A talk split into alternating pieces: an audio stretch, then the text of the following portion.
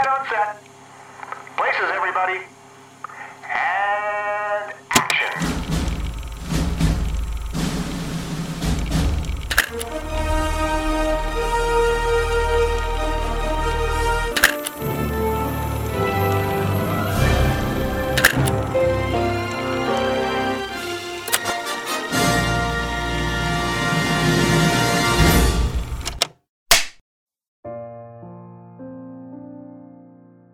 Name it, I've done it. Concreting, plumbing, Is that you two? I've done it all. There's always someone on your back, isn't there? Come on, we've got time to make up. Let's I'd go. rather work on my own now. Be my own boss. Let's just get a few things straight at the start, though, shall we? Eita, vamos derrubar o capitalismo, porque se a gente não derrubar, não tem quem derrube, não, viu? Eu tô aqui com duas peças que eu tô, tenho muito prazer de estar de tá gravando com eles, porque são duas pessoas que fazem parte de- dos meus podcasts preferidos atualmente. Não tenho nem, não tenho nem dúvida de dizer um negócio desse. É, um deles já teve aqui uma vez, e talvez vocês já, vocês já, se já escutaram um episódio sobre a nova onda do Imperador, vocês vão lembrar dele. Ou se vocês já escutaram a voz mais gostosa da podosfera brasileira no Budejo ou como convidado em outros, pod- outros podcasts, você vai se lembrar de Pedro Felipe. Diga aí, Pedro. E aí, cara, que honra. Segundo convite para estar aqui, mais uma vez falando sobre impérios em crise, né? Exatamente. Exatamente. O primeiro era a nova onda do imperador, um desenho que a gente conseguiu problematizar. E aqui a problematização já feito, faca e o queijo. Vai ser muito bom. E que honra também estar na presença desse comunista de merda. Saudade disso. Eu tô aqui também com o meu comunista preferido, do, diretamente do podcast Miolo de Pod. Podcast mais o- do- de comunismo. Como é que é? A apresentação do, do Miolo de Pod é perfeita. Eu não consigo imaginar nenhuma apresentação melhor do que a que o Wesley inventou. Wesley Pinheiro, diga aí, se apresente para nós. Olá, bom dia, boa tarde, boa noite, todo mundo que está ouvindo aí. Muito obrigado, Elvio, pelo convite. Eu sou Wesley Pinheiro, sou professor da Universidade Federal de Mato Grosso, sou doutorando pela UNB em Política Social, sou pai da Elis e, principalmente, nesse momento aqui, sou o quem faz o Miolo de Pod, que é o podcast de comunismo gaiato, miolos militantes e rolês aleatórios críticos, onde se fala sério sem perder a frescura. E que maravilha estar aqui com vocês e com o Pedro Felipe, que é, faz parte do meu podcast, do melhor podcast do Brasil, na verdade. Não, É a melhor não- voz do não melhor podcast do. Brasil. Fiquei até nervoso. Fresco. Tô falando a gente, a gente assistiu um filme, assistimos em tempos diferentes, né?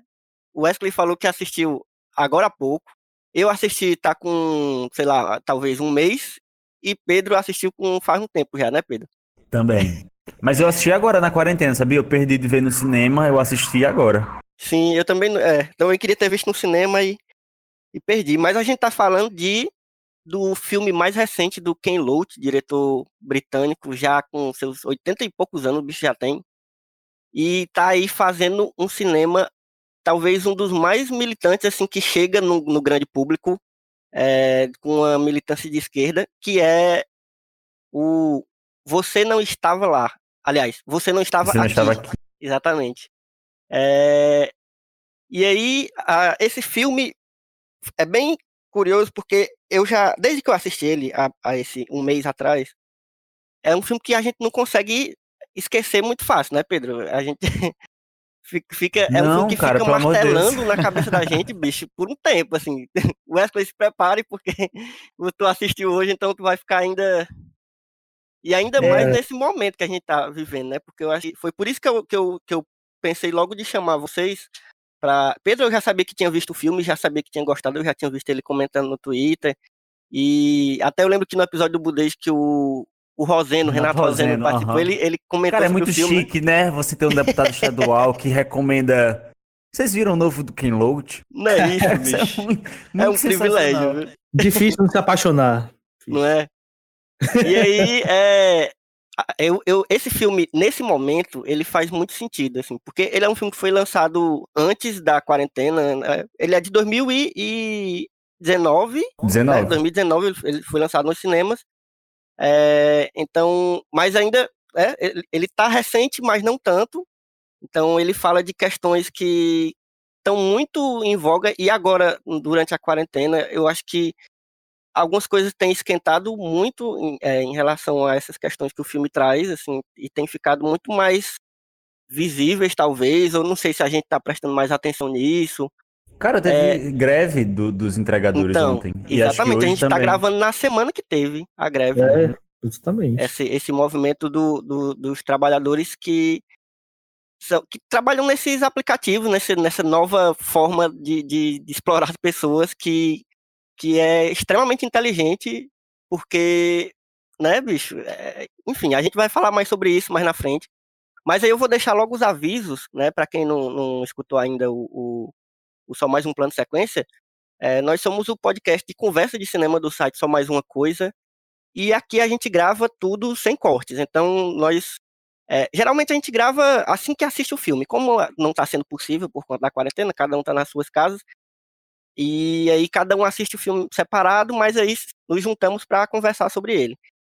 Mas pelo menos um benefício da- de, de gravar em casa é que eu posso chamar uma pessoa de que está em Natal e uma pessoa que está em, em Barbalha. E aí tem, essa, tem essa, esse benefício, pelo menos. Mas a gente grava sem cortes e, e temos e vamos falar de detalhes do filme. Então, se você tiver medo de spoiler, é melhor você parar, assistir o filme. Depois que você assistir o filme, você vem conversar aqui com a gente e escutar nosso papo. Porque, assim, ele não é um filme que, que tem grandes surpresas, né? Assim, mas eu acho que vale a pena você assistir antes de qualquer coisa. assim, porque é, eu acho que. Não sei, assim, depende muito. Tem- gente que gosta de. que não tá nem aí, né? Que, que lê crítica antes, que não sei o quê. Mas eu, eu gostei de ver o filme sem saber muito sobre ele. Porque quando eu vi. Primeiro, assim, eu já sabia que era um filme do Ken Loach. Isso já diz muita coisa, né? Então eu vou, eu vou fazer uma rápida apresentação do que eu sei do Ken Loach, assim, porque esse podcast tem isso também. Por mais que a gente esteja gravando em casa, eu não faço muita pesquisa, não. Eu, eu vou com o feeling que eu tô, sabe? Porque, então, o que eu sei do Ken Loach é, ele é, ele é esse diretor britânico que já começou lá na década de 70, eu acho, para fazer filme. É, e aí, eu, se você quiser confirmar essas informações, confirme aí no www.imdb, porque pode estar tudo errado. Mas eu acho que ele começou a fazer filme na década de 70. É, e o primeiro filme que eu assisti dele, bicho, assim, já começando a falar das nossas experiências com o Ken Loach, o primeiro filme que eu assisti dele foi um filme chamado Pão e Rosas, que eu já, já eu assisti até meio recentemente, assisti, quer dizer, recentemente assim, né, 2015, 2014 por ali, quando eu entrei na faculdade de cinema, aí eu fiz uma cadeira de cinema contemporâneo. E aí o professor trouxe uma problemática que eu que foi uma das mais legais que eu já que eu tive dentro do curso de cinema, que foi é, pensar o cinema como política ou não. Na verdade, a arte no geral, né? Mas como era um curso de cinema, a gente pensando no, no cinema. Porque tem um. Ele, ele, ele fez um, um contraponto entre o Ken Loach, que é um diretor que claramente é, é, faz filmes políticos, assim, não, se você vê qualquer filme dele, você vê que ele faz o filme nesse intuito, assim, de trazer um- uma, uma discussão, de, de, de, né, de dar um- um- um- dar uma cutucada nas pessoas para as pessoas né, pensarem sobre o que o filme está contando.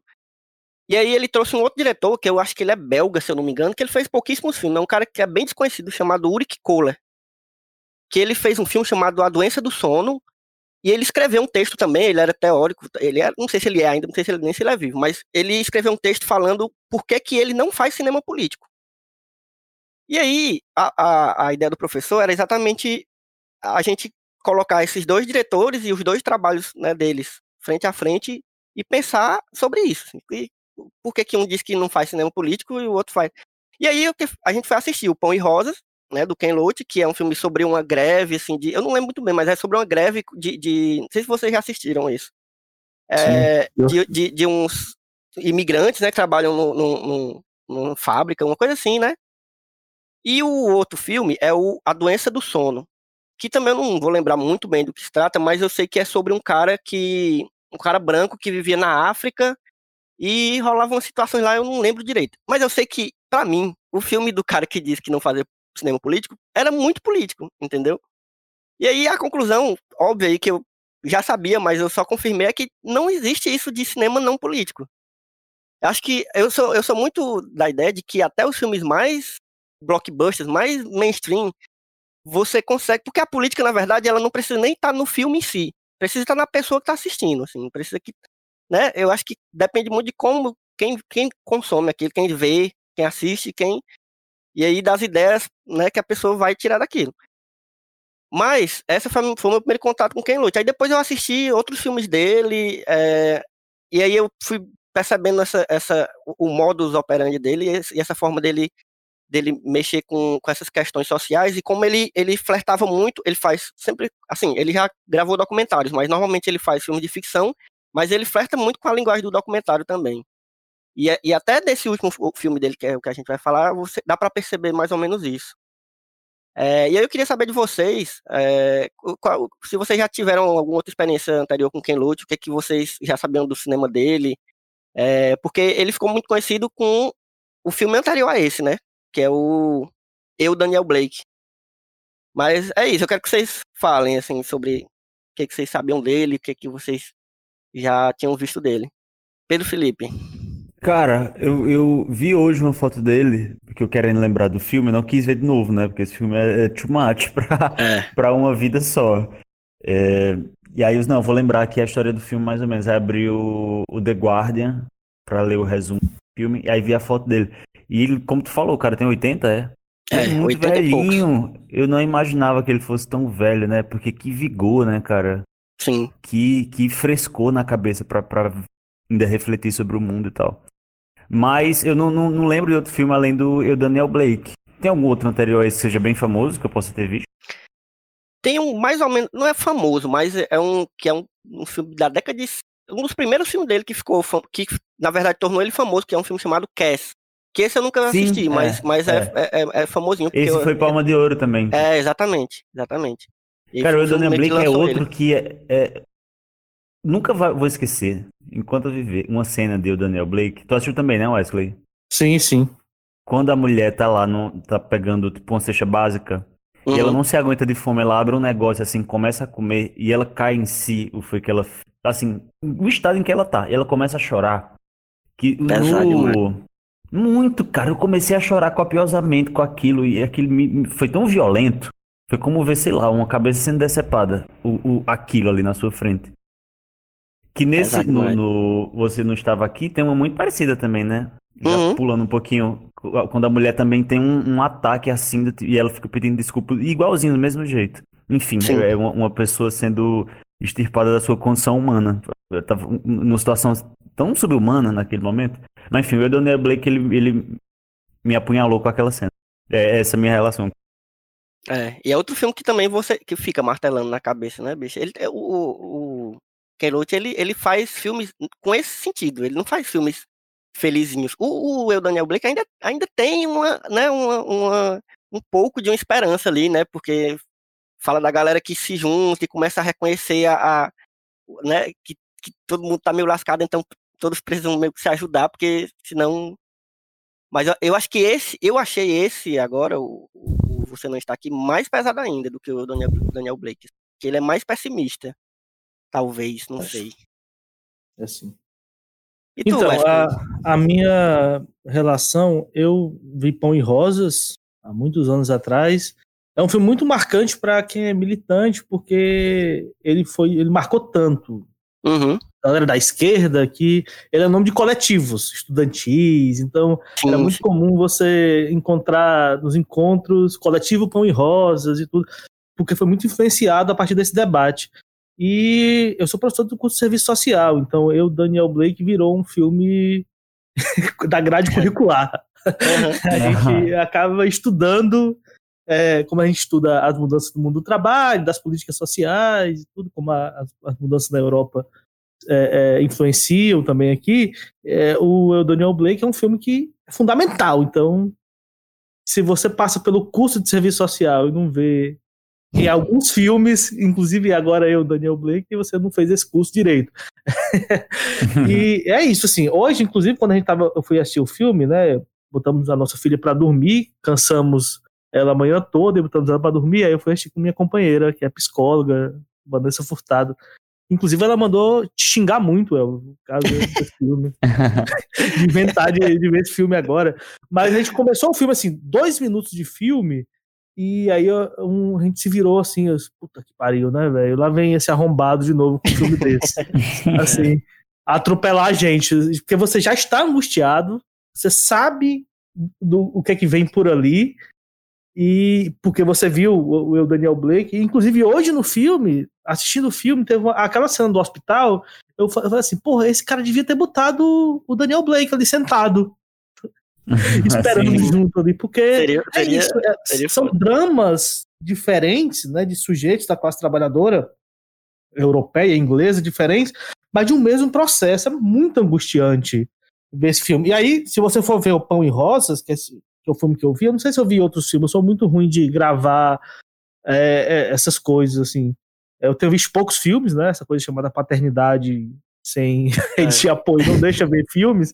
E, mas o Pão em Rosa me marcou muito. Eu acho que eu vi um filme também dele sobre a Guerra Civil Espanhola. E o fatalismo dele vai aumentando, porque no Pão em Rosas existe uma resistência organizada. É, a, no Daniel Blake existe alguma resistência organizada. Mas a forma como o mundo vai do capital vai se desmantelando, eu acho que o fatalismo também vai se ampliando. Nossa, eu não quero me adiantar, mas esse filme terminou assim. Eu estava embrulhado, muito mobilizado e doido que ele acabasse com medo da forma como ele ia, ia acabar. Ele acabou de uma forma perfeita porque ele quer passar, né? Sim, é uma pancada, perpetuando ali, né? Meu Deus do Cara, céu. Cara, naquela, naquele final, eu, eu porque tem uma, uma sequenciazinha, né? Assim, pode dizer, hum. né? Que é. Pode, pode spoiler, né? É. é. Cara, ele dirigindo aquele carro. Assim, farrapo bicho, humano. Fudido, e, eu, né? e eu com a mão assim na cara, bicho, vendo aquilo. E a, e a família desesperada, assim, né, bicho? Dizendo, não, pelo amor de Deus, o que, que tu tá fazendo? E ele não, sabe já que... tinha subido os créditos e eu ainda tava com a mão assim na cara. É. Como se tivesse realmente. É, pra mim é tão violento que é como se eu tivesse realmente, lá, vendo muito. um Kill Bill, tá ligado? E uhum. tava cobrindo o, rosto. Eu não tava querendo ver. Não, e, e a, a parada... Ele... A parada do Ken Loach é, é, é, essa. Eu acho que ele, ele choca exatamente por parecer tão real. Assim, tipo, de, de você vê que. Você vê um Sim. negócio daquele, você vê, porra, foda esse filme de ficção, mas a gente sabe que rola coisa daquele, daquele jeito ali, bicho. Na Inglaterra, no Brasil, na África, sabe? De forma diferente, dentro de cada, cada contexto, mas acontece, bicho, aquilo ali. E a gente sabe? começou pelo, pelo, final e eu, e eu, eu tô lembrando da minha reação ali quando começou aquela confusão no carro da, da saída. E eu fiquei pensando assim, eu virei pra, pra Vanessa e falei assim, putz, ele vai matar a menina. Eu, eu tinha certeza que ele ia atropelar uhum. a criança, que a, a, ia sair de dentro de casa, ia morrer atropelada ali. Então eu tava angustiadíssimo com isso. E aí depois isso não acontece, aí a gente vira um pro outro assim, é, mas é muito mais inteligente que seja assim. Porque não é um sofrimento que pá, e acaba o filme com aquele sofrimento. Não, é um sofrimento que vai se perpetuar Tipo, não tem saída ali. A coisa é. acaba com o sofrimento se perpetuando. Né? Uma coisa que vai. Você vai. Tem uma, uma fala da, da esposa dele que no momento do filme que fala assim, né? Parece que a gente vai trabalhando, trabalhando, e quanto mais trabalha, mais o buraco fica fundo, né? De um sonho, uhum. um pesadelo que ela tá vivendo ali. E é bem isso, né? O final do filme é isso. Assim, é terrível. É angustiante demais, meu Deus do céu. Muito. Eu tava. Eu, eu, Pra não, pra não dizer que eu não pesquisei nada sobre o filme, eu tava, eu tava olhando a filmografia do Ken Loach, aí eu descobri que existe um documentário sobre ele, sobre, sobre a carreira dele, que é de 2015. Aliás, ah, que legal. 2015, não, 2017. Depois eu, eu vou, quem, quem quiser, quem, ouvinte que quiser, ou vocês dois quiserem, eu posso passar para vocês. É, e eu comecei a ver o filme, porque como eu achei hoje, não deu tempo para assistir, porque Eric estava estequinado hoje, não consegui nem pensar direito. Mas aí na hora do almoço eu consegui assistir 20 minutos desse documentário e eu, eu não sabia muito sobre o Ken Loach em si, assim, além do que ele dos filmes e tal. Mas eu, ele, ele tinha dito que ia se aposentar em 2014. Em 2014 ele disse, ó, oh, não vou fazer mais filme não, vou, tá bom, já tô cansado, né, tô velho. E aí, meses depois dele dizer isso, é, rolou, rolou um negócio que a, o Partido Conservador lá da, do Reino Unido voltar ao poder e começou a, a cortar um monte de coisa lá e ele, e ele ficou agoniado. Ele disse, não, peraí, não tá na hora de eu me aposentar ainda não. E aí foi que ele começou a pensar o, o eu, Daniel Blake. É, e aí, é, o- esse filme ele começa mostrando, ele vai mostrando um pouco do, do, do, né, em paralelo, ele vai mostrando os, os bastidores ali do, do- da produção do Daniel Blake e vai contando também o começo da carreira do Ken Loach. E aí a galera falando que ele fez um filme, porra, agora deixa eu ver o nome aqui do filme. É um, é- o primeiro filme dele foi um filme que ele fez pra TV e naquela época era é, década de 60, né? Ele ele ele tinha que ter muito cuidado, porque é um filme pra TV, né? A BBC lá é um, é um TV. Eu não sei se sempre foi, mas é, é estatal, assim, é um É. negócio, meio, né? E aí, eu, era TV aberta, então é, ele tinha que fazer um filme que não. que não. Que ninguém estranhasse muito, né? Na década de 60. Sendo que ele fez um filme é, sobre. Ele até fala. Ah, na- naquela época, os filmes que eram gravados para a BBC eram filmes que mostravam muito. Era tipo novela do Manuel Carlos, assim, pra gente. Era a aristocracia que, sabe, todo mundo se vestia bem e problemas, né? é, Classe, classe rica sofre. E aí ele fez um filme que tratava de. Não era sobre exatamente é, questões sociais, mas era, os personagens principais eram pessoas pobres. E ele mostrava as pessoas pobres se amando e, e- e- e, sabe, se apaixonando. E rolava. Aí, aí, só que aí depois no, no filme tinha um negócio de um aborto, que na época, é, é, né, década de 60 e tal. E aí o filme ficou, foi muito chocante para muita gente. A- é, ele conseguiu ainda fazer e conseguiu passar. Mas muita gente ficou chocado, de- depois é, tem uma entrevista da galera falando, porque muita coisa parecia real e tinha gente que achava que o filme era um documentário. Tá entendendo? E eu fiquei pensando, porra, até hoje esse bicho consegue. Assim, a gente sabe que o Você Não Estava Aqui, a gente sabe que não é um documentário, né? Obviamente, mas é tão real, é como o Pedro falou, assim, é tão, é tão incrível assim, as coisas que acontecem e, e que a gente fica. A gente tem uma empatia muito grande com os personagens e com. Sabe? Porque a gente sabe que rola essas coisas que acontecem no, nos filmes dele, né? Tanto no, no, no Daniel Blake quanto nesse agora. Sim, É. cara, eu tava pensando sobre essas coisas, me veio muito na cabeça, eu- alguns anos atrás eu fiz uma, uma palestra, né, uma mesa num evento na, na universidade com uma professora de Brasília, da UNB, que tá, tinha acabado de vir do pós-doc dela na Itália. E aí ela foi, ela, ela me falando da situação de contratação lá, e como era muito comum a contratação por voucher. Você você sai de casa e você sai atrás de um lugar para trabalhar. E aí o cara faz assim: ah, você vem, você trabalha de garçom aqui e você não recebe dinheiro.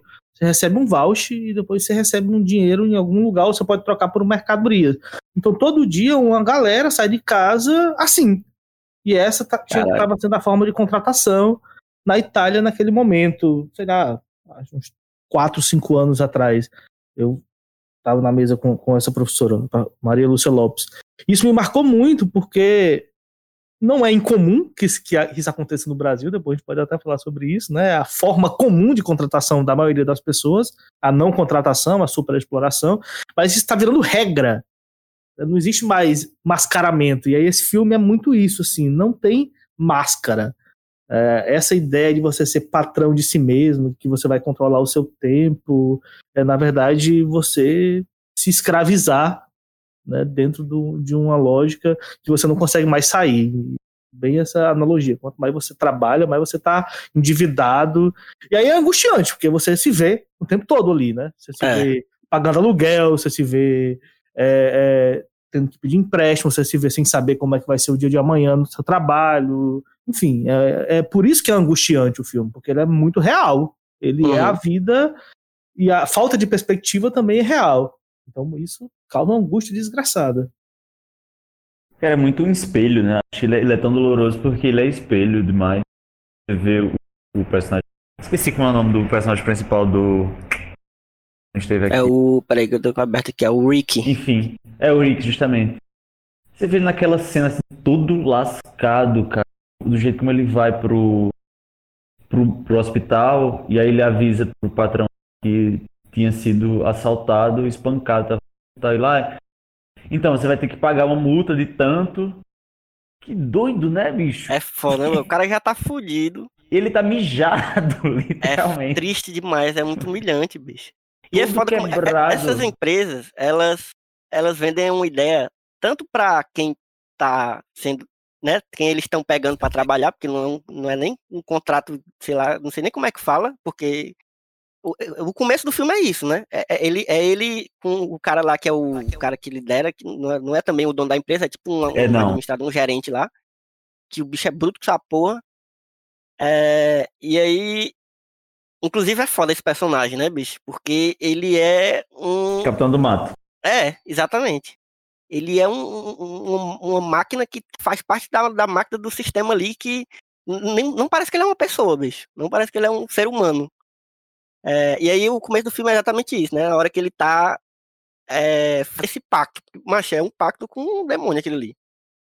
Tipo, Ele Falando, dizendo assim, ó, não, aqui você, você vai é ser. contratado, né? É tipo, isso, ele vai tipo lhe convencendo, né? O cara vai falando, não, ó, você vai ser seu, seu próprio, né? Você que vai cuidar de tudo, você faz seu tempo, não sei o quê.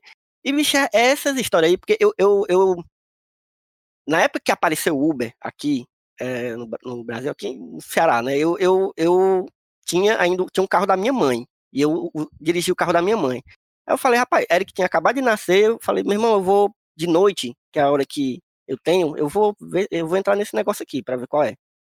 E, bicho, é muito bonito, assim, quando, você diz, ah, você, você já entra pensando assim, pô, eu posso ir na hora que eu quiser, bom demais. E, assim, eu, tô no, eu tava numa situação de privilégio da porra, né? E- e de, de, de, porque eu escolhi trabalhar naquilo ali, porque ah, eu tenho um tempinho aqui e vou. Só que, bicho, a maior parte das pessoas que vão para esses esquemas, tanto, né, desse, esse, seja de, de Uber, dessas coisas de carro, de, de, de, né, de sistema de táxi, né, que não é mais táxi, ou então nesse, dos entregadores, que ainda é mais grave, porque, sei lá, é muito, é muito mais perigo, enfim, é- é- são questões de risco de vida que a pessoa passa.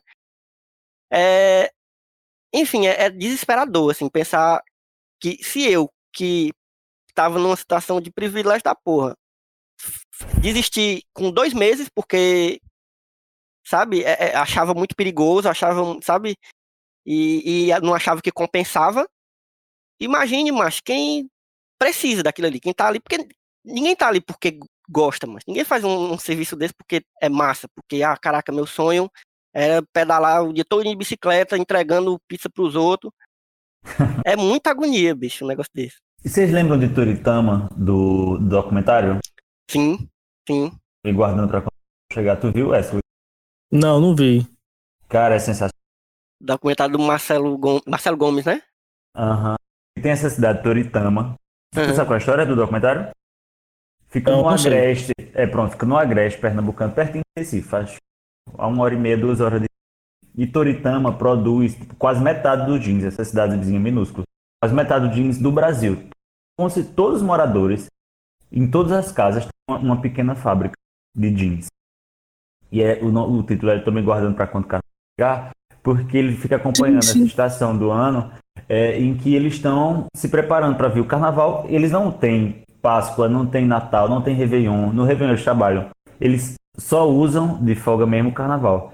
É, e aí você vai aqui pelo documentário toda acompanhando essa, essa viagem deles, porque tipo, eles são os próprios patrões. Uhum. É, tipo, esse capitalismo 2.0 que, real- que a gente está conversando sobre esse- essa ideia de que você é seu próprio patrão, você que, diz- você que decide quanto você vai ganhar no final do mês, você decide quanto você vai trabalhar cada dia. Só que eles trabalham, tipo, quase sem dormir. E quando chega o carnaval, eles não têm dinheiro para ir pro carnaval.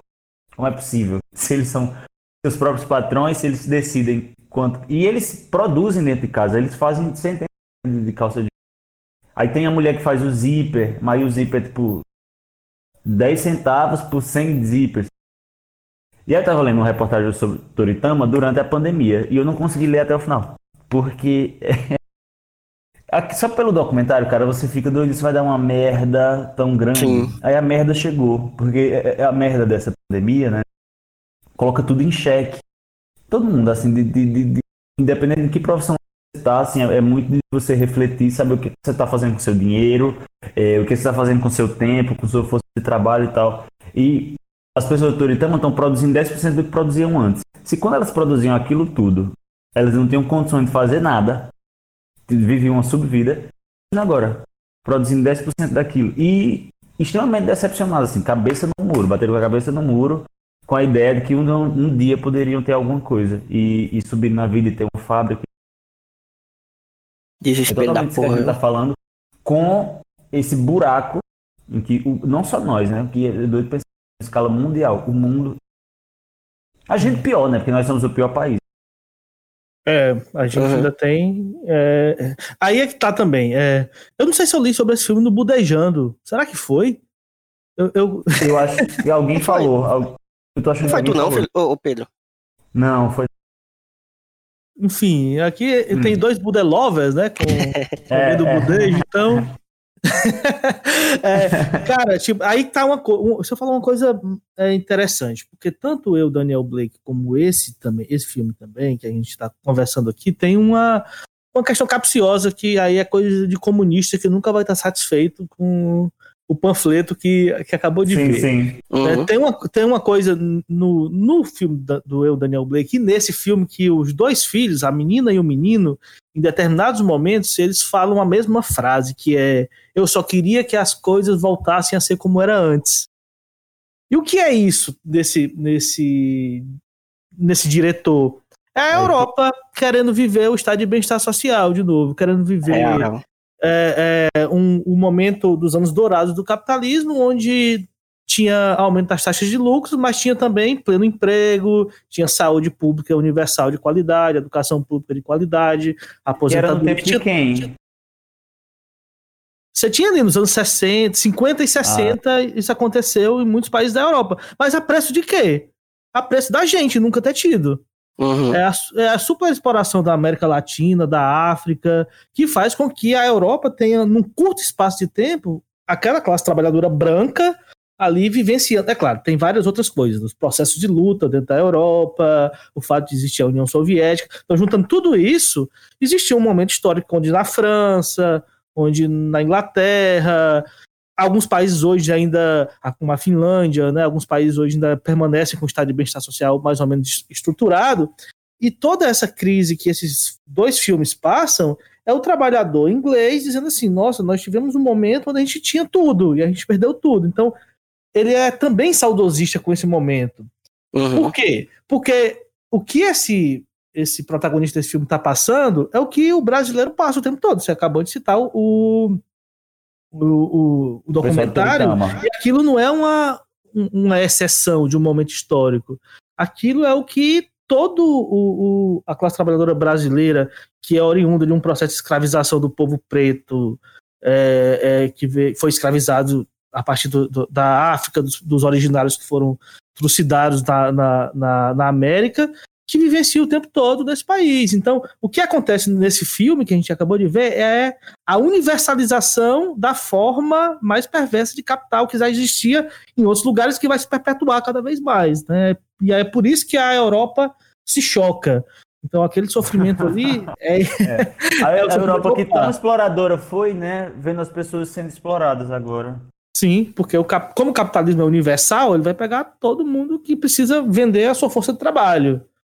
Que aí é, o- aí é outra coisa, assim, foi, só foi bom assistir esse filme hoje porque existiu a greve dos entregadores, né? Você vê Uhum. que em que pese exista o, o fatalismo do filme, porque tá todo mundo ali, todo mundo é empreendedor, seu próprio, seu próprio pra- patrão, tá todo mundo afogado naquele negócio.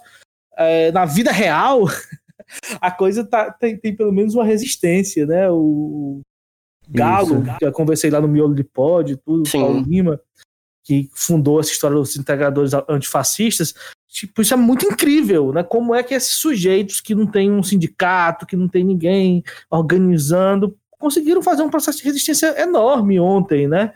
Nas ruas Uhum. do país. É, então, assim, é desesperador, mas pelo menos existe reação em que pese pareça que não tem.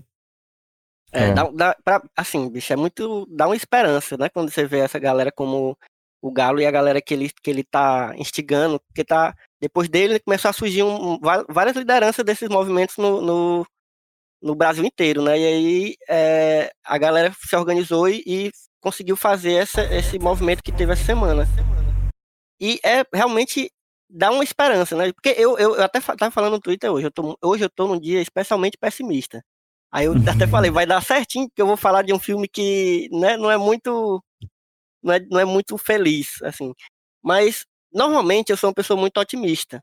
Eu lembro, toda vida eu lembro um, do- dos meus episódios preferidos do Miolo de Pod, eu acho que é o segundo ou é o terceiro, eu acho que é o segundo, né, Wesley, que vocês falam sobre essa questão de, de é, é, ser pessimista, ser pessi- pessimista ou Isso. ser otimista nesse, nesse momento, Eu né, chamei tá ga-.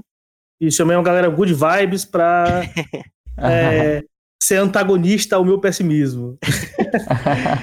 Mas é isso, eu geralmente sou muito otimista e eu, eu, eu fico muito feliz quando eu vejo a galera reagindo e de uma forma tão bem, quase orgânica, assim, né? Porque, como você falou, a galera não tem sindicato, não tem. Mas é gente, né, bicho? As pessoas, quando estão sofrendo, elas precisam reagir e agir, né? Porque eu, eu até fiquei pensando sobre essa coisa de reagir depois que eu gravei um, um podcast sobre um filme chamado O ódio que você semeia, que foi quando foi logo quando rolou aquele negócio do, do George Floyd nos Estados Unidos e tal, e aí começou um movimento que cresceu e, e, e tal. E aí a gente falou sobre esse, esse movimento e falou sobre como no Brasil a gente percebe essa, a coisa da, da- do racismo estru- estrutural. Inclusive, o episódio que saiu hoje, no dia que a gente está gravando do, do Budejo, fala sobre isso, né? E é com Pedro Felipe Uhum, comandando lá.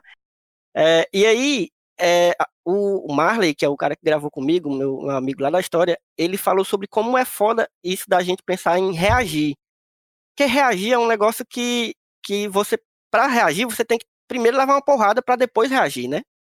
E a gente tá, a gente que, que, que, que tá na, nas lutas sociais, a gente parece que tá sempre um, um- sempre um passo atrás. A gente sempre tem que reagir. A gente não pode, a gente nunca tá para agir. E aí eu fiquei mu- muito pensativo sobre isso, né? Sobre como a gente tem que pensar em agir também, além de reagir, porque reagir a gente precisa, é uma necessidade, né? Um- é uma coisa que né, é, é- é Bacurau. A gente, a galera de Bacurau não é uma galera violenta. Eles precisaram ser violentos para para poder se, se defender, né? Eles tiveram que reagir. Mas Eu, se a... eu acho. diz, Não, Pedro. termina. Não, é, é isso mesmo.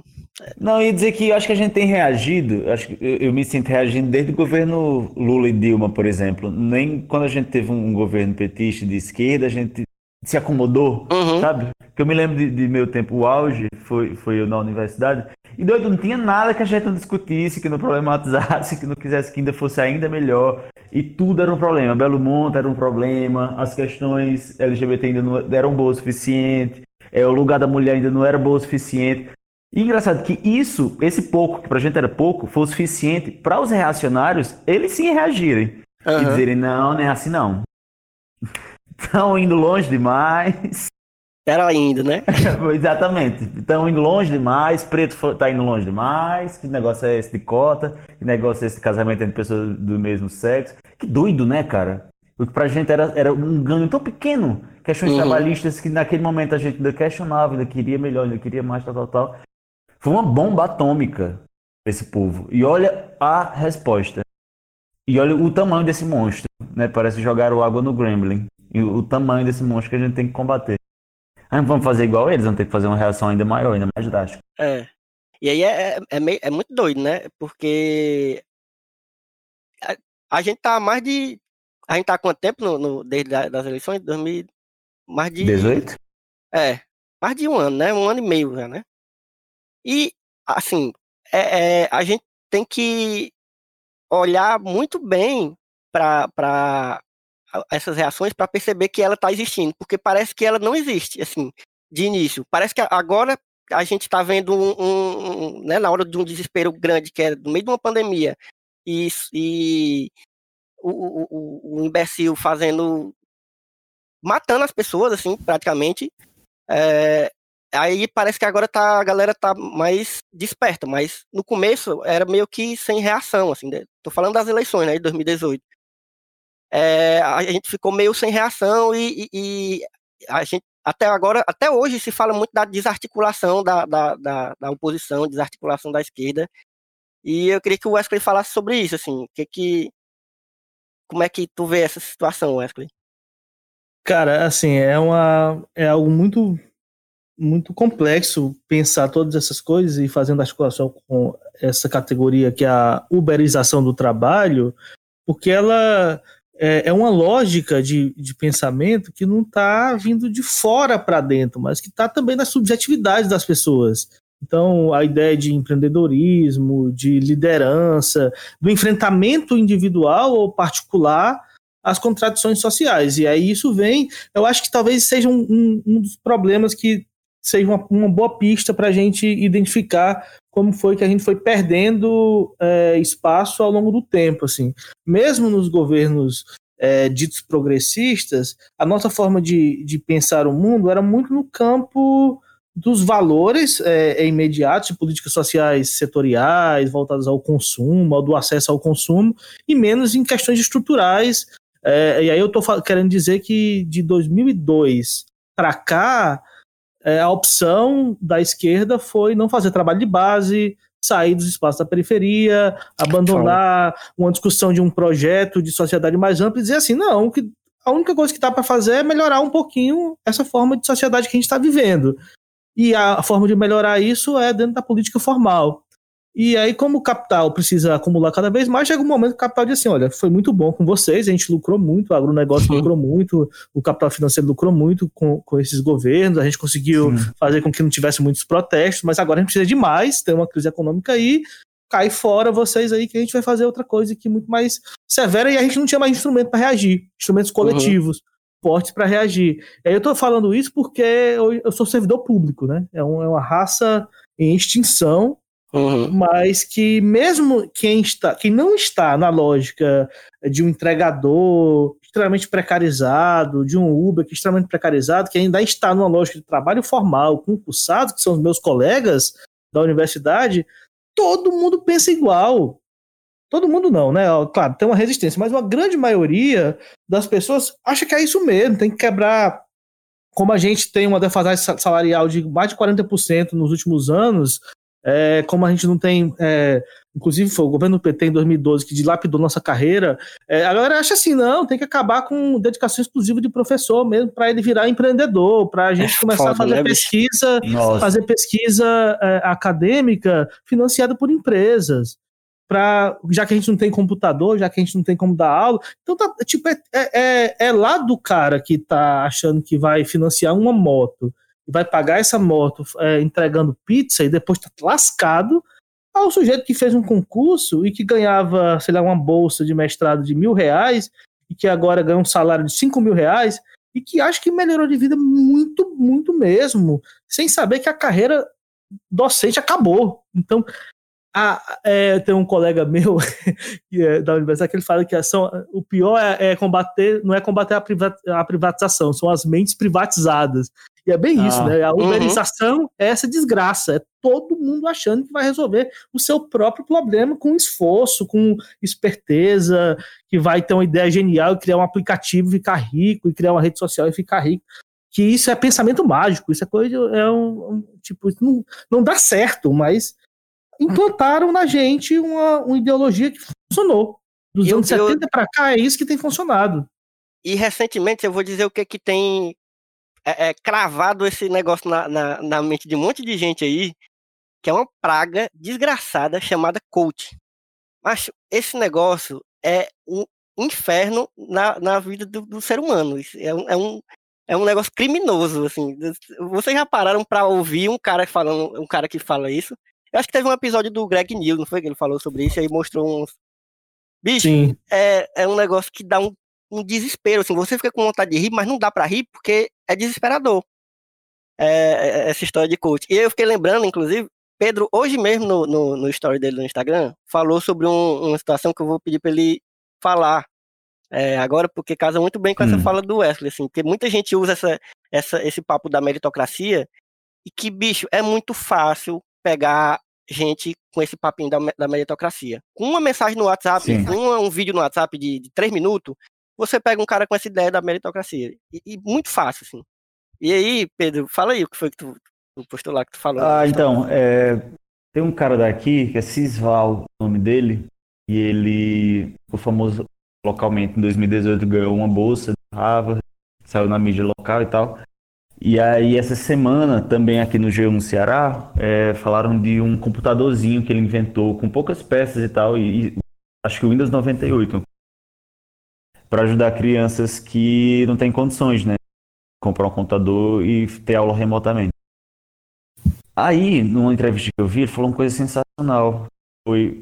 E o pior é que, assim, ele, ele foi catador de lixo enquanto fazia faculdade. E toda vida que vão falar de Cisval é tipo ex-catador, Cisval que é ex-catador. E, e foi parar em Harvard.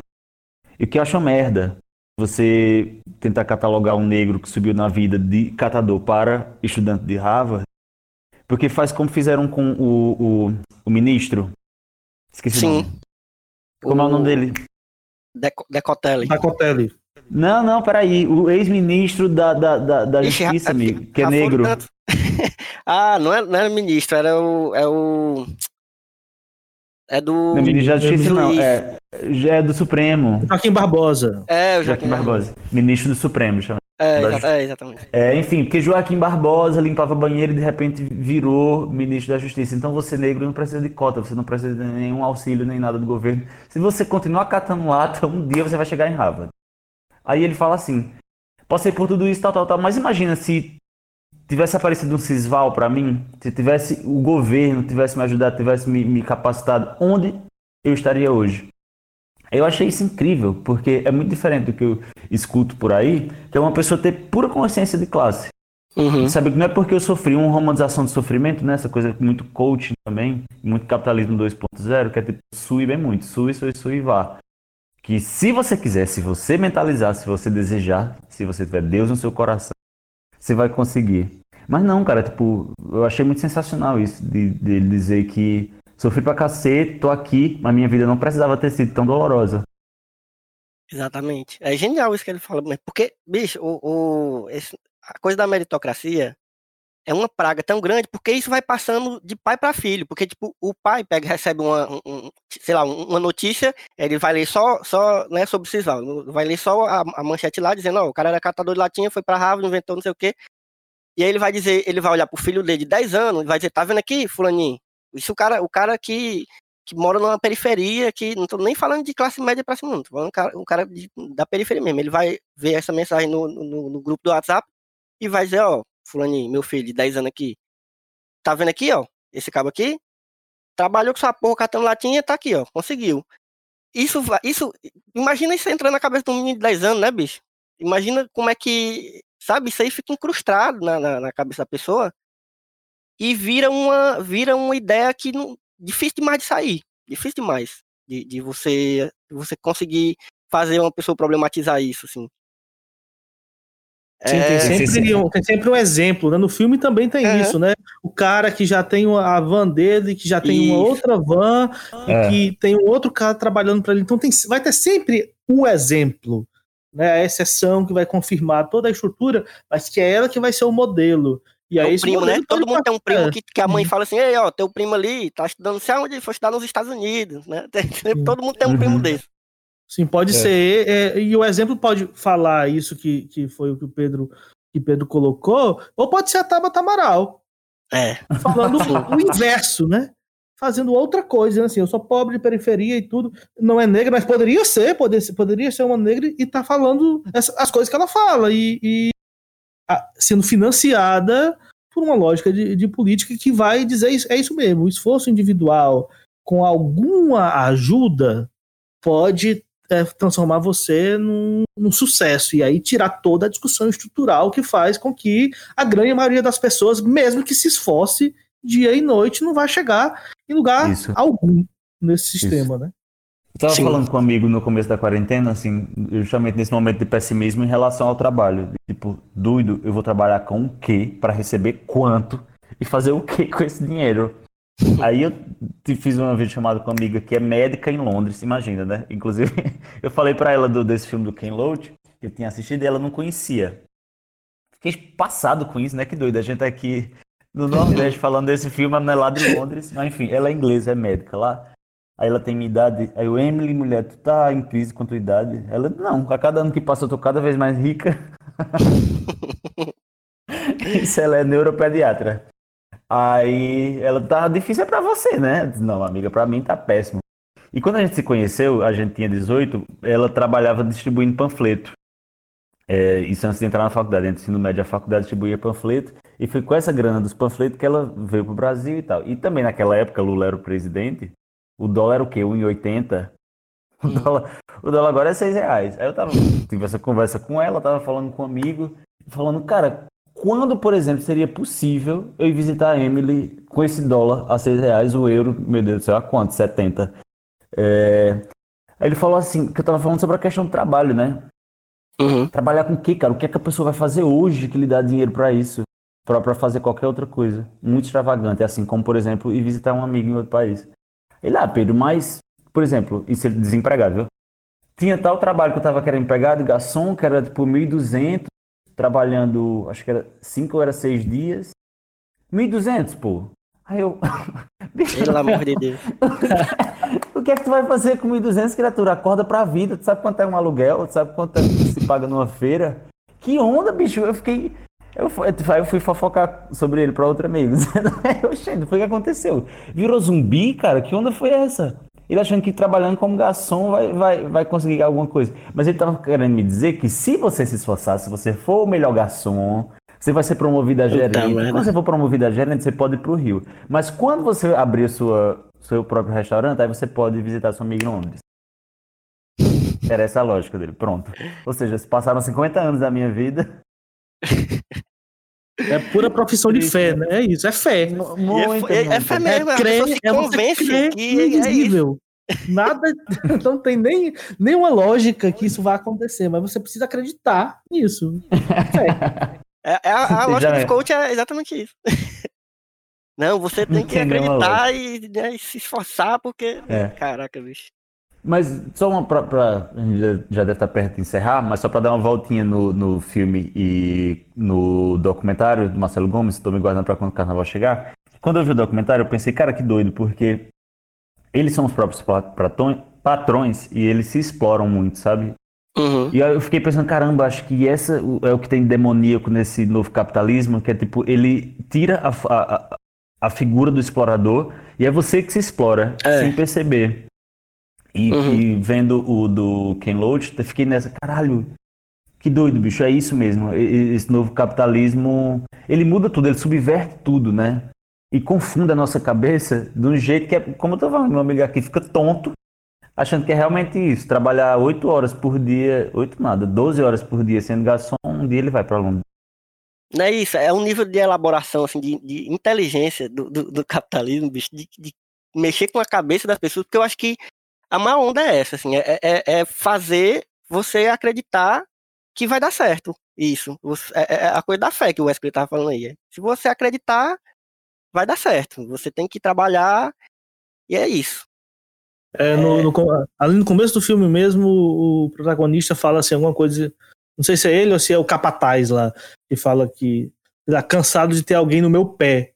É isso, né? Você não tem alguém no meu pé, você tá. A coisa tá dentro de você. Uhum. Não tá mais no seu pé. Não tem um- uma corrente. A corrente agora é fibra ótica, é outra coisa que tá se prendendo aí. né? Exato. E a pessoa no desespero, né, bicho? Assim, não dá nem pra dizer que é, que é burrice ou que é ignorância. É, às vezes é desespero, bicho. A pessoa precisa. É como eu disse, a pessoa não tá ali trabalhando, de, pedalando o dia todo no sol, carregando aquela porra daquela mochila gigante nas costas, porque quer. Porque, às vezes, não é nem porque ela acredita. Porque, por exemplo, você pegar o cara como o Galo, né? Extremamente consciente é, do, do, do- lugar dele ali. E, e ele não tá ali porque quer. É porque precisa. É porque não tem, não tem outra opção, né? De, de- é isso, não é, não é questão de, de porque nem todo mundo tá numa situação dessa porque né, acredita nesse sonho de que vai, vai crescer dentro daquele, daquele negócio ali. É, e, e agora sim, por último, eu queria puxando para essa questão de como essa- essas coisas mexem com a cabeça da gente. É, eu queria que a gente falasse sobre os filhos, já que estamos aqui dois pais, eu e o Wesley. é, a gente Eu, eu queria que a gente falasse sobre, sobre as, as crianças, né, do, do filme, assim, a criança e o menino que é adolescente, né, que é extremamente revoltado e tal, e você fica até meio puto com ele, é, porque, assim, o, o protagonista acaba sendo pai, é, e aí a gente se coloca mais no lugar dele, assim, pelo menos comigo foi assim. E tinha hora que eu ficava puto com o menino, mas com, Eu com já tinha mandado pra fora de casa, Tu amigo. é aquele, doido, aquele bicho, filho. não tem como. Só que aí você fica pensando, bicho, o que que esse doidinho passou pra, assim, ficar desse jeito, né? E a gente tá falando de uma situação que é bem distante da gente. Assim, a gente- se a gente for puxar pra pessoas que a gente conhece, assim, da periferia, ou que passam por situação, que moram na favela, que tem nessa criança que cresce numa situação onde o, o pai precisa fazer qualquer coisa pra poder ganhar dinheiro, seja trabalhar num, num serviço de merda, ou seja traficar, ou seja fazer qualquer coisa pra poder sobreviver. E, e o cara, Sim. a criança crescendo, né, virando adolescente nessa situação. E a gente já sabe que adolescente é um bicho louco, assim, que não faz muito sentido. O que que, como é que funciona a cabeça dessa, dessa galera, né? Porque no filme é isso. O, o- o filho mais velho, o adolescente, tá nessa fase que né, junta a revolta do adolescente, que já é natural, com a situação que ele tá vivendo. Aí tem a menina, que é a que, eu- que, dá mais pena, assim, né? Porque a, a pobre velha, ela que acaba meio que causando uma confusão depois, aí fica se sentindo culpada. Bicho, é muito desesperador, assim, quando, quando ela começa a chorar e se sente culpada É. por ter escondido a chave do carro e tal. É isso, bicho. é- Essa, essa parte, assim, é outra, é outra camada do filme que me deixou, assim, cansado. Assim, cansado no sentido de, né, de, caraca, é tão forte pensar como criança, e agora eu com filho, né, Eric tem três anos, e, e pensar, caraca, onde é que esse menino vai crescer, assim, que, em que sistema, em que situação esse menino vai crescer, e, e, sabe, dá um, bate um desespero, assim. Wesley, diga aí, o que, que tu acha disso? Ai, ai, nem me fale, né? Foi por isso que a minha companheira te xingou, inclusive. né? Péssima, péssimo momento desculpa pra Vanessa depois no Twitter. pra, pra ver um filme desse e pensar assim: meu Deus do céu, se essa criança aqui não começar a trabalhar agora, a gente tá lascado. isso. e não, mas assim, o filme, ele é um filme sobre ausência. né? O título do filme é sobre ausência. Uhum. E dentro da, daquele arranjo familiar, tem ausências o tempo todo, né? É A lógica de trabalho vai consumindo todo, tudo, na hora que, que, que, sei lá, eles vão. Acho que vão transar também. A mulher fala assim: agora não dá, mas eu posso, eu posso agendar aí. Não É vou foda, né? ter tempo para isso. Então você tem uma série de ausências de afeto na, na, naquilo. Não dá tempo de ser família, né? Não dá É, tempo de ser família. tem tanta coisa no filme ali, assim, dá pra, pra voltar depois para as crianças, mas assim, a ideia do. É, eu- ao mesmo tempo que o filme. Por que, que o filme é, é fatalista? Porque ele só pensa em indivíduos. E os indivíduos dentro desse sistema vão ser É, moídos verdade. o tempo todo. Então, as crianças são moídas, o pai é moído, a mãe é moída, todo mundo está sendo moído pelo sistema. E, e parece que isso é uma grande novidade, e a, e a forma é uma grande novidade. Mas o filme ele reproduz uma lógica de masculino, patriarcal, né? Os homens como é, sujeitos que tomam decisão e da virilidade. O adolescente repete isso, a reação à ausência do pai em casa é uma, é uma reação extremamente patriarcal, agressiva, né? Uma lógica masculina construída historicamente de lidar com as coisas. Já a menina, ela é espelho da mãe. E quem é a Uhum. mãe? A cuidadora, que é a lógica é, de construção do trabalho feminino. O- A mulher, dentro do sistema capitalista, ela e da- do capitalismo mais recente, do, do século XX para cá, ela assume a dupla função, a jornada contínua, né, do trabalho fora de casa e do trabalho reprodutivo, de cuidar da família, de cuidar da, da comida, e ela está sempre cedendo para o homem construir uma outra lógica de trabalho. E a, É. menina, a menina também, ela tá o tempo todo tentando organizar as coisas, a criança. E quando ela fica com a, com a chave para que é? Para tentar suprir a ausência. Se eu tenho a- se eu coloco essa, escondo essa chave, meu pai vai ficar em casa. E aí meu irmão volta para cá. Então o filme tá falando o tempo todo de ausências ali. E aí isso é também angustiante, porque você fica pé da vida com aquele aquele Tião, né? Sebastian, o Tião. Você fica pé da vida com ele ali e ele também está pé da vida. E aí, aí esse é que é o perigo da coisa. Quando você fala de indivíduos, eu falei sobre isso na live que eu fiz a semana lá da, da UFMT, falando sobre conservadorismo e governo Bolsonaro. Fizeram uma pergunta, tá? eu falei assim: não tem ninguém satisfeito. Da, de quem sempre foi contra Bolsonaro, é de esquerda, de qualquer espectro da esquerda, ao bolsonarista, tá todo mundo insatisfeito. O bolsonarista ele é um cara raivoso com o sistema. Uhum. Olha que louco isso. Ele é profundamente raivoso com essa lógica de vida. Só que ele não tem projeto de sociedade, ele não tem formação política, então a reação dele é atirar para todos os lados e dizer assim: alguém vai acabar com tudo isso. E o que é tudo isso? O que é tudo isso aí, né? O Ele, Bolsonaro ele vai ter. inventa alguma coisa Não, ter raiva. né? qualquer coisa. Então, essa é, é aquele menino, aquele adolescente, tendo Uhum. raiva de tudo, atirando para todos os lados, colocando culpa no sujeito imediato que tá na frente dele ali. E a menina também, né? Numa lógica construída do ser feminino, do cuidado, da reorganização, da lógica familiar. E isso é, é, é muito é, desesperador. A gente que é pai e tem uma criança nesse mundo pandêmico protofascista, que loucura, né? Tipo, que tipo de, de mundo vai ser construído para essas pessoas? E ao mesmo tempo, o que essas pessoas vão se tornar, né? Que eu acho que é um grande medo também de é pai e é Uhum. mãe, tá educando. O que é que, como é que as pessoas vão reagir dentro desse, enquanto indivíduos dentro desse sistema? Enfim, tanta coisa É. para pensar nesse filme. Meu Deus, que loucura. Eu me lembrei muito da, da- do teu episódio também do meu Lipod das mães, né? Que é um episódio incrível, assim, que eu, eu ouvi duas vezes. Foi- é- é difícil eu escutar um episódio um- de um podcast duas vezes. Eu escutei esse duas vezes seguida. Porque é, é, a, a galera na, na militância falando também de como foi criando os filhos dentro disso, assim, também. E que dá pra ter uma esperança, assim, sei lá, pelo menos na gente também, assim, na, na gente como pai, é, e voltando a falar de, de uma forma individualista, mas assim, é o que a gente pode fazer também, né? Mas assim, a gente como professor, porque eu também sou professor, não estou sendo professor agora, mas eu sou professor de história, e de vez em quando eu ainda pego uns, uns, uns amigos meus que, que pegam uma, uma licença, né, e tal, eu entro. E aí a gente também tem esse, ainda tem essa, essa entre aspas, essa, essa responsabilidade, né? Ainda além de, de pai como professor e, e, professor de áreas que são tão sensíveis a, a toda essa situação. Assim. Eu sou professor de história, o Wesley de ciências sociais e bate um, um, um desespero também da, dessa responsabilidade, né? Assim, como pai, como professor. E aí tem sempre aquela pergunta, todo mundo vem me perguntar, todo mundo que sabe que, sou, que eu sou historiador diz, como é que tu vai contar, como é que tu vai dar aula de história daqui a 30 anos, sei lá, 20 anos, é, sobre 2020, assim, sobre o governo Bolsonaro. Aí eu sempre falo, rapaz, eu espero que eu não esteja nem dando aula nessa época aí, porque eu espero que eu seja um grande cineasta fazendo filmes que, que não necessariamente sejam sobre isso, mas eu não, não sei nem como é que, que, eu, que eu penso isso, como é que fala dessa situação nossa agora. Mas é isso. É, Eu acho que vai ser mais fácil explicar do que a gente pensa. É né? As coisas vão ficar bem mais, mais, mais evidentes. assim. Se, Porque so- quando se a gente sobreviver, fica- é, é, se, a gente, isso, se a né? gente sobreviver a tudo isso, vai ficar mais fácil explicar do que a gente pensa. É, quando a gente se afasta, vai, vai ficando mais claro às vezes, né?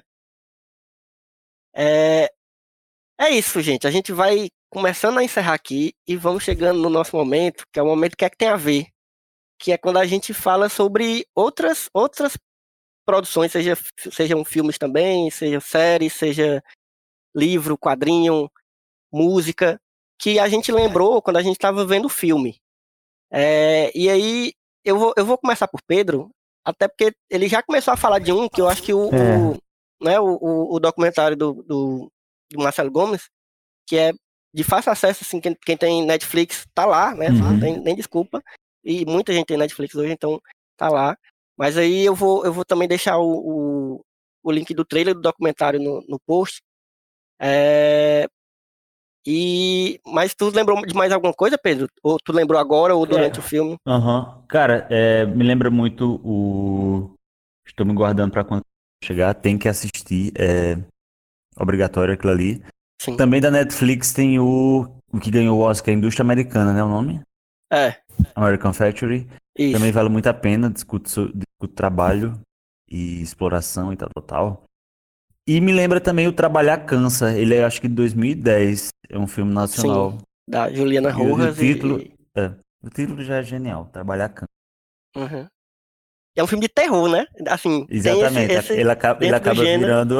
é muito foda. acaba aparecendo até demônio no meio. Massa, massa demais. E tu, Wesley? Alguma coisa que tu lembrou, já que tu assistiu, né? Tu que assistiu o filme mais recente, tá mais recente aí na cabeça. Tu lembrou de mais alguma coisa pra, pra indicar, ou pra não indicar também? pra- às vezes a gente dá antidicas aqui. De, de, não, não veja isso, porque. Diz aí. Então, no momento, o que, que tem a ver, eu não consigo dizer só mais uma coisa. Passou tanto filme na minha cabeça sobre precarização, que a gente trabalha na universidade, documentários, mas vou falar aqui um, um improvável, assim, que eu acho que pouca gente vai se ligar com o filme, mas essa ideia da ausência, de você não estava aqui, não só na, na, na dimensão objetiva do trabalho, mas subjetiva, me lembrou muito que horas ela volta. Porque acaba é, é, trazendo a dimensão do trabalho tomando todo o espaço de tempo e é essa relação também que eu falei um pouco antes das, da particularidade brasileira, de como uma, de, uma outra forma cultural de lidar com o processo de exploração, de naturalizar a precarização e a superexploração das pessoas, aí sobretudo das mulheres, das pessoas pretas, indígenas, nordestinos e nordestinas, que, ou, ou, seja, a forma como se conforma o trabalho produtivo e reprodutivo na América Latina faz com que isso se perpetue de outras formas, é, é, de, é, de outras formas, mas com, com a mesma lógica. Então, essa ausência no, no, nesse outro filme também familiar é, me lembrou muito outras coisas que, que eu posso falar, né, já fazendo mechan, o episódio 8 do Miolo de Pod, onde eu conversei com, com três sujeitos, mas principalmente com o Galo, que é o Paulo Lima, que ficou muito famoso por puxar os movimentos dos entregadores antifascistas. E aí que é uma fala incrível, porque é uma fala de uma reação de uma revolta, mas que ela não é individual, tem consciência de classe, tem projeto de sociedade claro, tem pautas imediatas claras, mas algo muito mais amplo a ser colocado. E por fim, os livros do professor Ricardo Antunes, que tem debatido uberização do trabalho, do trabalho e uberização do trabalho mais recentemente de forma muito intensa. Acho que são essas três coisas que podem é, ser fundamentais assim para pensar isso. Então eu vou falar o que eu lembrei. Né? Eu vou, eu vou, a primeira coisa que eu vou indicar é esse, mesmo que eu não tenha assistido todo, eu vou, eu vou falar do nome desse, desse documentário que eu achei sobre o Ken Lute, porque eu achei bem interessante, porque é massa você, quando você vê um, um, um cineasta que é tão empenhado assim em uma, em uma luta, né, e o bicho já tem 80 anos, 80 e poucos anos, então ele já vem fazendo isso há muito tempo, é, é massa você saber quem é ele, né? Saber a história dele, assim, saber por que, que ele tá empenhado nisso, por que, que ele que ele é tão militante assim. E o filme se chama, é um documentário de 2019, tá aqui. Aliás, não, 2016, chamado uhum. Versus é, The Life and Films of Ken Loach. É, que é o a ideia do filme é exatamente contrapor, contrapor assim, colocar em paralelo a vida né? E como o Ken Loach representa a vida, né? Eu achei essa ideia muito boa, porque, eu, é, é como eu falei lá no início, o, o Ken Loach tem muito isso de, de flertar com o documentário, porque ele quer que seja o mais real possível, porque né, a ideia dele é que, que as pessoas sejam realmente tocadas pelo, pelo que ele está mostrando ali. Pois então, Pedro, é, é isso. Vamos, vamos encerrando por aqui. É, da outra Cheiro. vez tu não quis deixar tuas redes sociais, né? Tu não vai deixar de novo, não, né? Cara, acho que eu fi, acho que saiu do controle já esse negócio das redes sociais. Desde a última vez que a gente se falou, tornou-se público notório já onde é que eu tô, quem é que eu sou. Então procura por Pedro Felipe. É, Felipe tipo no francês, porque meu pai era metido a chique. Aí ele botou com PH e dois P's no final. P-H-I-L-I-P-P-E. É, eu vou deixar... falar igual o Luan tanto no Twitter quanto no, quanto no Instagram. Instagram. é isso. E siga as redes sociais do Budejo também, fica ligado Sim, no, por favor, vamos lá.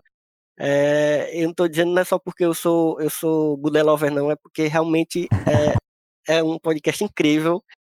E, e, siga nas redes sociais e siga na, nos tocadores de podcast também. É só procurar Budejo Podcast, eu acho que é fácil de encontrar em todos os lugares aí, né? Sim, sim. E Vamos lá. É, eu vou pedir para o Wesley também é, falar as redes sociais dele e, e, e do Miolo de Pod. É... Olha só, só dizer que foi uma maravilha. É o primeiro podcast que eu participo como convidado, além do, do podcast que eu mesmo inventei aí, né, o Miolo de Pod, e ser logo esse aqui que eu escuto muito, com o Elvio, que é uma pessoa maravilhosa, que eu vou rasgar seda mesmo, e de muita identificação pessoal e política, e é muito bom poder conversar, conversaria horas e horas com vocês. Com Pedro Felipe, que, como eu falei lá no início, é do podcast que eu mais gosto, o Budejo é um podcast incrível, ele é inspiração para produzir conteúdo na internet também, e o Pedro é uma pessoa que eu sou fã, que eu adoro ouvir, que eu adoro ouvir recitando poesias, que eu adoro ouvir interpretando, e é maravilhoso poder dialogar com alguém tão incrível como é o Pedro Felipe, como é o Elvio e como é esse podcast, como é o Budejo. Então, muito obrigado por essa horinha aqui, a gente conversando sobre esse filme tão angustiante, mas que também é uma atividade de respiro, uma atividade de escuta, de diálogo, e que também, nesse momento de distanciamento social, é fundamental. Quem estiver ouvindo também esse podcast vai estar exercitando a capacidade de conexão com outro sujeito que está angustiado com esse momento, e isso também é um pouquinho de resistência. A gente precisa aprofundar para outras formas de resistência. Para quem quiser é, pensar um pouco mais sobre isso, escute o Miolo de Pod, que é o podcast de comunismo gaiato, miolos militantes. Tem muita gente que fala que não quer ouvir coisas muito sérias nesse momento, e políticas, porque vai sair mal. Ah, lá no Miolo de Pod, o Miolo de Pod não era para ser isso, mas se tornou isso nesses, oh, nesses 11 episódios. A gente tem ouvido muita gente que está na luta e que pensa de forma muito é, inovadora essa, esse processo de transformação do mundo de forma estrutural superação da exploração e opressão. Né? Esse último episódio que saiu essa semana foi o padre Júlio Lancelotti, o pastor Jamerson Simões, mas já passou o Galo, já passou travestis, já passou pessoas do movimento negro, já passou um monte de gente e que se você ouvir lá você vai ver que vai ter gaiatice, que vai ter ódio de classe, mas que vai ter solidariedade de classe, pensamento para um outro mundo possível com uma lógica de luta que muita gente está desacostumada porque aprendeu a ver uma esquerda muito institucional e careta, e não é isso que a gente está fazendo lá. Então você pode ouvir o Miolo de Pod em qualquer podcastiola aí, você pode me encontrar como Wesley Pinheiro no Twitter, você pode me encontrar na UFMT como professor, você pode encontrar o Miolo de Pod como Miolo de Pod no Twitter e no Instagram, e a gente se encontra por aí sendo apoiador do Budejo, no melhor grupo, no melhor lugar da internet, como diz Luan Alencar, ou nas ruas lutando por uma outra sociedade. Muito obrigado, Pedro, muito obrigado, Elvio, e vamos continuar conversando, que é isso que a gente faz de bom. Tchau. E a gente vai se despedindo. Siga as redes sociais do Só Mais Uma Coisa. Você vai encontrar em arroba sitesmook, o, no, tanto no Twitter quanto no Instagram, como fala Luan. Você vai encontrar como site Smook.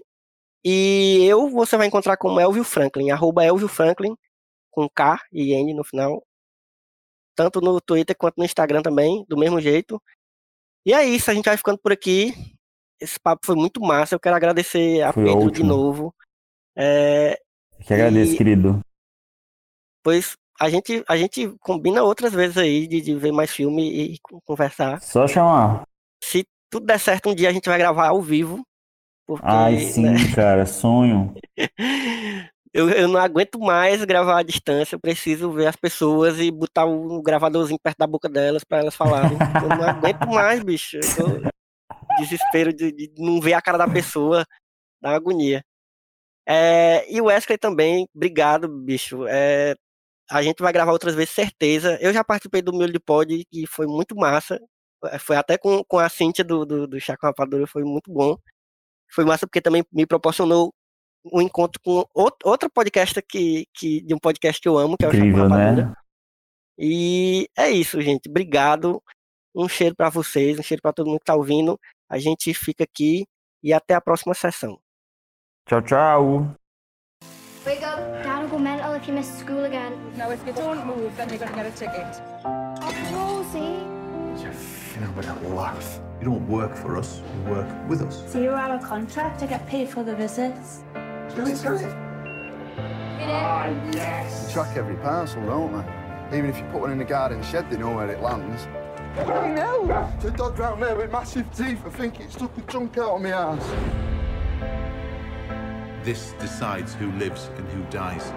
You said it's for Mr. Campbell. Ah, Robert, not. I don't get paid till they get delivered. Have you been on the train tracks and the roofs? Otherwise, you're just going to end up like. Well, I don't know. I never thought it'd be this difficult. This is another £100 fine and a sanction. It's my night with my family, so no, I'm not doing it. And I'm telling you now, nobody messes with my family. Thanks for the great day. Master of your own destiny, Ricky. You up for that? Yeah. Vindaloo. Gotta be hard to take this stuff, do you know what I mean? So. Alright then. Luckily now.